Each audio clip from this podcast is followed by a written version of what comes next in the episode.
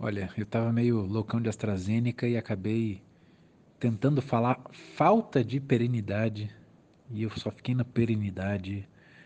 Enfim, me atrapalhei todo. Eu queria falar efêmero, então fica muito mais fácil, muito mais claro. Portanto, o raciocínio é sobre a efemeridade dos jogos online.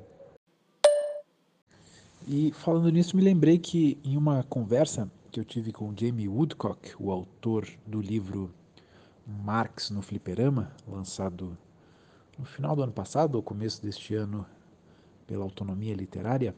Eu entrevistei ele para a Elástica e ele falava que os jogadores desse tipo de jogo que tem como modelo vender skin e precisa da participação ativa da comunidade, é, que os jogadores deveriam ter algum tipo de poder decisório sobre os rumos do jogo. Aí a forma como isso aconteceria ele não desenvolveu, mas é interessante esse caminho, né, de dar mais poder para os jogadores, para uh, balancear um pouco, né? Porque hoje o desenvolvedor manda, o jogador obedece, basicamente isso. O, o jogador às vezes grita muito e o, e o desenvolvedor uh, cede, mas é, é completamente uh, desbalanceado. Né? Interessante pensar nesse raciocínio do Jamie Woodcock.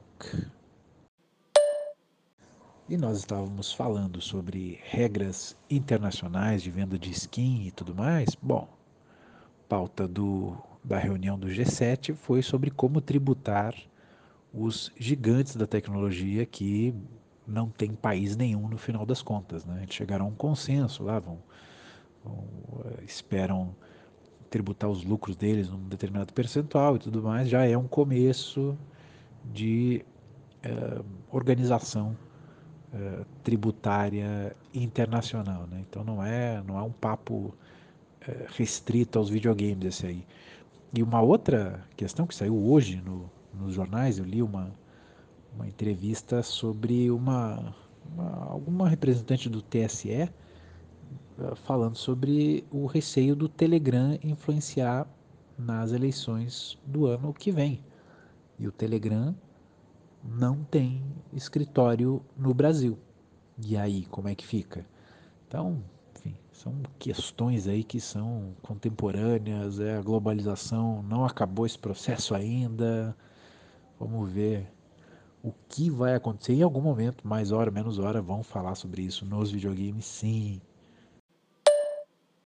E uma paradinha meta podcast que eu queria comentar contigo é que o nosso podcast, esse sim é perene.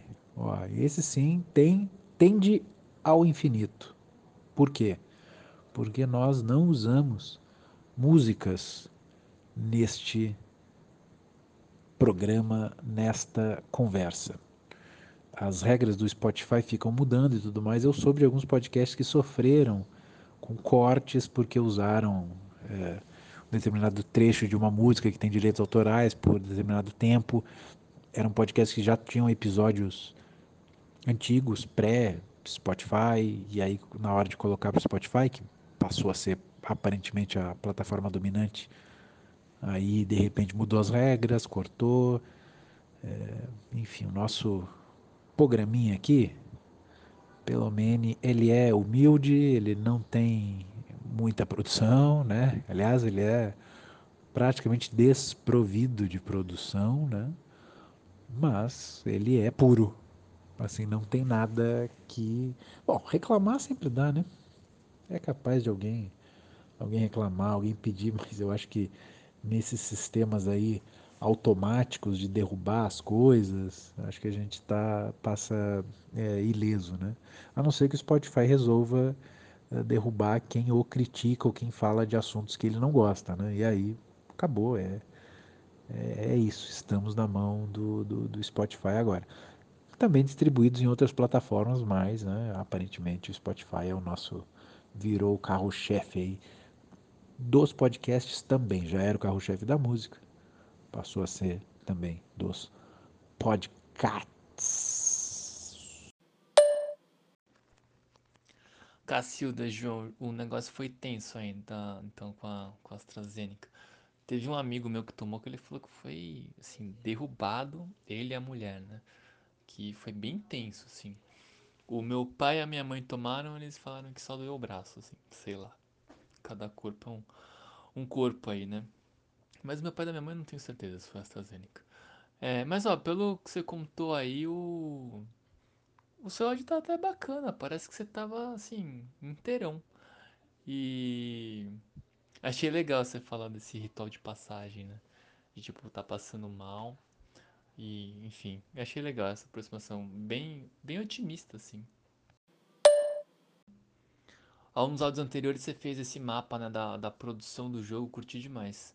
É, pareceu tudo muito mais complicado do que parece, assim, né, com relação a essas coisas de compra de skin de um jogo que é descontinuado. E pareceu que é sempre o consumidor que vai se dar mal, né? Mas acho que você falou de encarar essa compra, né? De um outro ponto de vista que não é, da posse, né? Da, da, da coisa que é difícil, né? A gente, tudo que a gente compra, a gente assume que é nosso, né? E essa coisa da propriedade privada. Mas é um, talvez seja um buraco aí na lei, é um buraco, uma coisa que a tecnologia tá, tá na frente que a lei precisa acompanhar, como sempre, né? E, bom, vamos ver se acontece algum chabu nisso. Cara, eu só estudei arquitetura. Eu estagiei três meses num lugar, era pra eu ficar seis, achei uma grande porcaria. Eu só peguei esse estágio porque eu nunca quis trabalhar com arquitetura, nem quando entrei na faculdade. Entrei na faculdade de arquitetura por outros motivos lá. E eu lembro que eu peguei esse estágio só porque um amigo meu falou: pô, cara, você nunca vai ter oportunidade, né? Pega aí esse estágio aí só pra você pelo menos né, experimentar e, e, ter certeza que você não quer trabalhar com arquitetura. Eu falei, mas eu tenho certeza já, não preciso fazer. Mas ele falou, falei, ah, pode crer, né? Não tô aqui, tô fazendo nada. Peguei e aí falei, é isso, velho. Hum, chato demais. E eu só estudei arquitetura e confesso que um, um pouco mal ainda. Cara, eu ainda tô jogando Outer Wilds e vou antecipar aqui a conversa do grupo. Eu gostei demais, demais, assim, de como ele é construído. Lá na faculdade de arquitetura, acho que o que é mais, o que a gente aprende mesmo lá é fazer projeto, né? E tem essa coisa de você é, ter uma ideia, materializar ela, seja lá com obra ou com desenho, enfim, seja lá o que você faça, mas acho que essa é a grande coisa que você aprende na faculdade de arquitetura e pensar isso mais ou menos de um jeito sistêmico. Mais ou menos não, é de um jeito sistêmico, mas é que eu tenho dificuldade nesse pensamento. É, mas acho que o Outer Wilds tem isso, assim, pelo menos é isso que eu tô, tô viajando aqui, em que eu vi. Ele tem um pensamento muito bonito e difícil de, de ser executado e acho que ficar interessante, parece, né? Que é um esse sistema de jogo que você falou, né? De como ele disponibiliza, tem impressão, tudo ao mesmo tempo, né? E eu acho, achei muito demais, assim, como ele computa é, as suas descobertas e todas as informações, né? Porque é muita informação que você recebe, né? É muito complexa a história. E aí me parece que todas as informações estão disponíveis para o jogador, né? Achar na ordem que ele puder. E essa até é uma vai até, até ser legal assim contar, né? Como o que cada um descobriu primeiro, porque acho que isso influi como você monta a história na sua cabeça, né? Aí me dá a impressão de que é um jogo muito complexo assim, um monte de informação, um monte de coisa para você descobrir ao mesmo tempo, em várias ordens, né? É um quebra-cabeça muito difícil de montar. Só que ao mesmo tempo, ele constrói um sistema muito generoso e suficiente para você digerir e resumir e organizar tudo que você descobriu, né? Que é aquele mapinha de rumor lá. E quando ele transforma tudo isso em um mapa, né, da informação, essa informação vira ferramenta para você progredir o jogo. Eu achei assim muito da hora isso, muito de muito, muito legal. Fiquei até entusiasmado aqui no áudio. Cara, essa coisa, né? O mapa, ele, ele organiza todas as suas descobertas, né? Resume e ainda põe na ordem cronológica dos fatos, né? E não da sua descoberta, da, da descoberta do jogador, que é muito legal isso. E aí esse mapinha, ele relaciona as informações e prioriza a descoberta da informação e não a geografia dos, dos planetas. E é isso pra mim, cara, do jogo é, é o mais puro creme do milho. Eu achei a coisa mais legal do jogo. Quando eu vi aquele mapinha ali, as descobertas, como ele fala, ó, aqui tem coisa nova, aqui tem coisa pra descobrir. Daí ele põe na hora, nossa, eu falei, caramba, que jogo da hora, que sensacional, assim. Difícil de chegar, eu acho, numa solução dessa. Cara, viajando aqui, o arquiteto também tem uma. Eu vejo uma semelhança também com o jornalista, assim. No sentido de que o arquiteto tem noção, ele aprende sobre vários assuntos, né? é, diversos, assim. E ele tá sempre buscando auxílio, e no, no caso dos jornalistas, né? Fontes de especialistas. É, e ele, o arquiteto na obra cumpre mais um papel de direção, de gerenciamento, né, do- da obra e do que assim, né, saber muito de uma coisa específica. E acho que o jornalista também faz isso, né, de costura dos assuntos, também tem uma, uma visão mais macro assim da coisa, ouve os especialistas, né, e, e conta a história, né. Acho que não comparando, né, enfim, mas tem também uma, uma semelhança com direção de filme, né. O cara, não- ele contrata alguém que manja muito de fotografia, contrata o cara que manja de edição, enfim, e o diretor dirige as paradas. Viajei aqui, tá? Talvez os arquitetos, os jornalistas e os diretores de cinema me cancelem também, mas aí também, né? Fazer o quê? Cara, eu tava, eu tô tentando faz muito tempo procurar um vídeo.